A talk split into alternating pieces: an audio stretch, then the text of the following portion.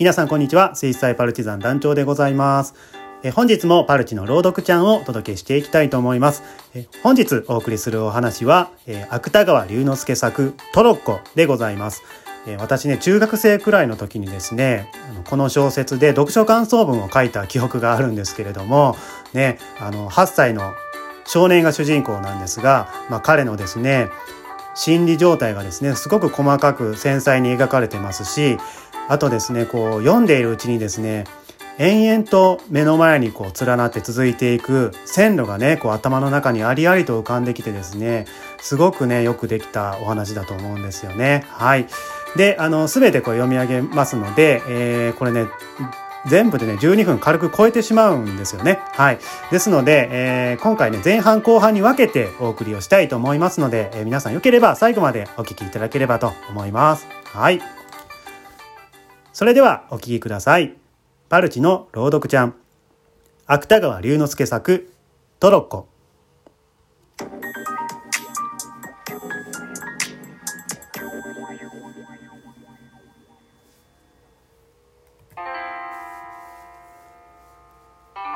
トロッコ芥川龍之介小田原熱海間に軽便鉄道敷設の工事が始まったのは良平の8つの年だった良平は毎日村外れへその工事を見物に行った工事をといったところがただトロッコで土を運搬するそれが面白さに見に行ったのである。トロッコの上には土工が二人土を積んだ後ろに佇んでいる。トロッコは山を下るのだから人手を借りずに走ってくる。煽るように車台が動いたり、土工の反転の裾がひらついたり、細い線路がしなったり。良平はそんな景色を眺めながら、土工になりたいと思うことがある。せめては一度でも、土工と一緒にトロッコへ乗りたいと思うこともある。トロッコは村外れの平地へ来ると、自然とそこに止まってしまう。と同時に土工たちは、身軽にトロッコを飛び降りるが早いか、その線路の終点へ車の土をぶちまける。それから今度は、トロッコを押し寄し、元来た山の方へ登り始める。良平は、その時乗れないまでも、押すことさえできたら、と思うのである。ある夕方、それは2月の初旬だった。良平は、二つ下の弟や弟と同じ年の隣の子供とトロッコの置いてある村外れへ行った。トロッコは泥だらけになったまま薄明るい中に並んでいる。が、その他はどこを見ても土工たちの姿は見えなかった。三人の子供は恐る恐る一番端にあるトロッコを押した。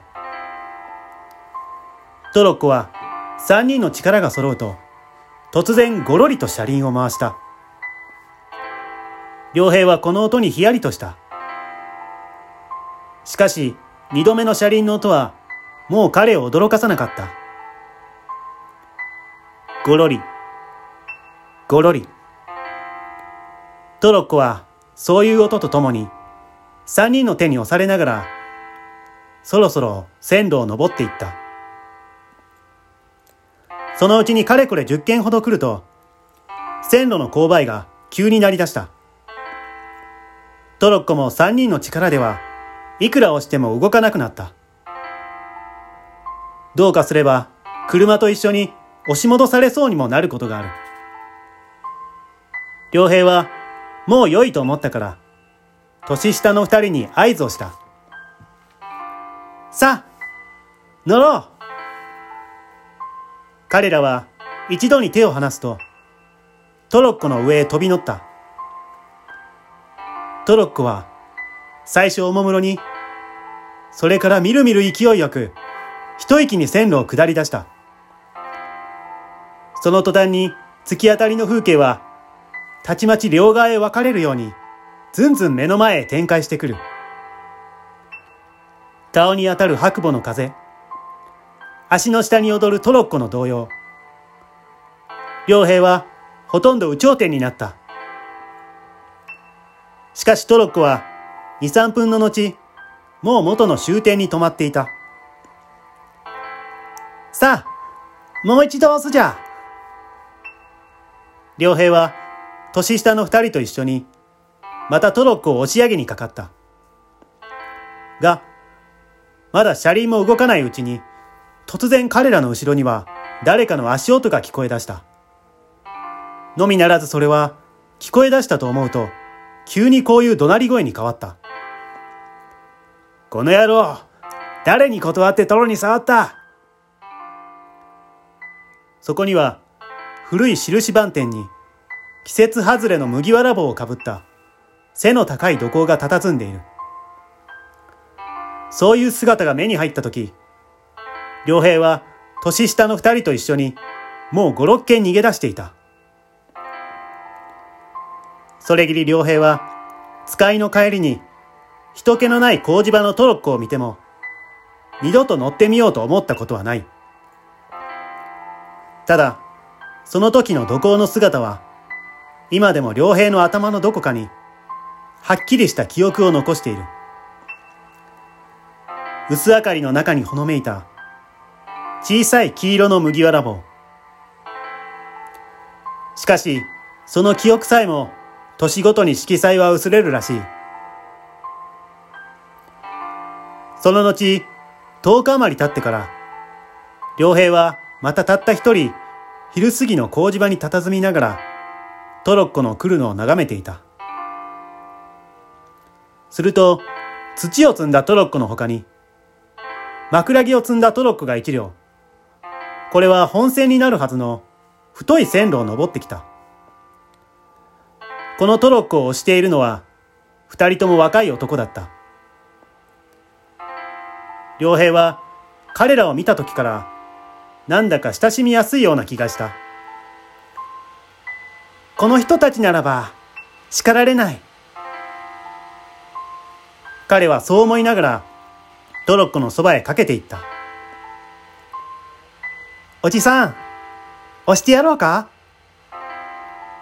その中の一人、島のシャツを着ている男は、うつむくにトロッコを押したまま、思った通り心よい返事をした。おお、押していくよ。良平は二人の間に入ると力いっぱい押し始めた。我はなかなか力があるな。他の一人、耳に巻きタバコを挟んだ男も、こう良平を褒めてくれた。そのうちに線路の勾配は、だんだん楽になり始めた。もう押さなくともよい。良平は、今にも言われるかと内心気がかりでならなかった。が、若い二人の土工は、前よりも腰を起こしたぎり、黙々と車を押し続けていた。良平はとうとうこらえきれずに、おずおずこんなことを尋ねてみた。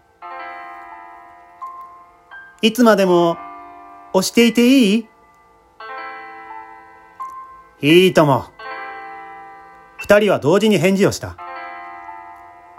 良平は優しい人たちだ、と思った。五六丁余り押し続けたら、線路はもう一度急勾配になった。そこには、両側のみかん畑に、黄色い実がいくつも日を受けている。登り道の方がいい。いつまでも押させてくれるから。良平は、そんなことを考えながら、全身でトロッコを押すようにした。みかん畑の間を登り詰めると、急に線路は下りになった。島のシャツを着ている男は、良平に、やい乗れと言った。良平はすぐに飛び乗った。トロッコは三人が乗り移ると同時にみかん畑の匂いを煽りながら、ひたすべりに線路を走り出した。押すよりも乗る方がずっといい。良平は羽織に風をはらませながら当たり前のことを考えた。行きに押すところが多ければ帰りにまた乗るところが多い。そうもまた考えたりした。竹やぶのあるところへ来ると、トロッコは静かに走るのをやめた。三人はまた前のように重いトロッコを押し始めた。竹やぶはいつか雑木林になった。つま先上がりのところどころには、赤サビの線路も見えないほど落ち葉の溜まっている場所もあった。その道をやっと登り切ったら、今度は高い崖の向こうに、広々と薄ら寒い海が開けた。と同時に、良平の頭には、あまり遠く来すぎたことが、急にはっきりと感じられた。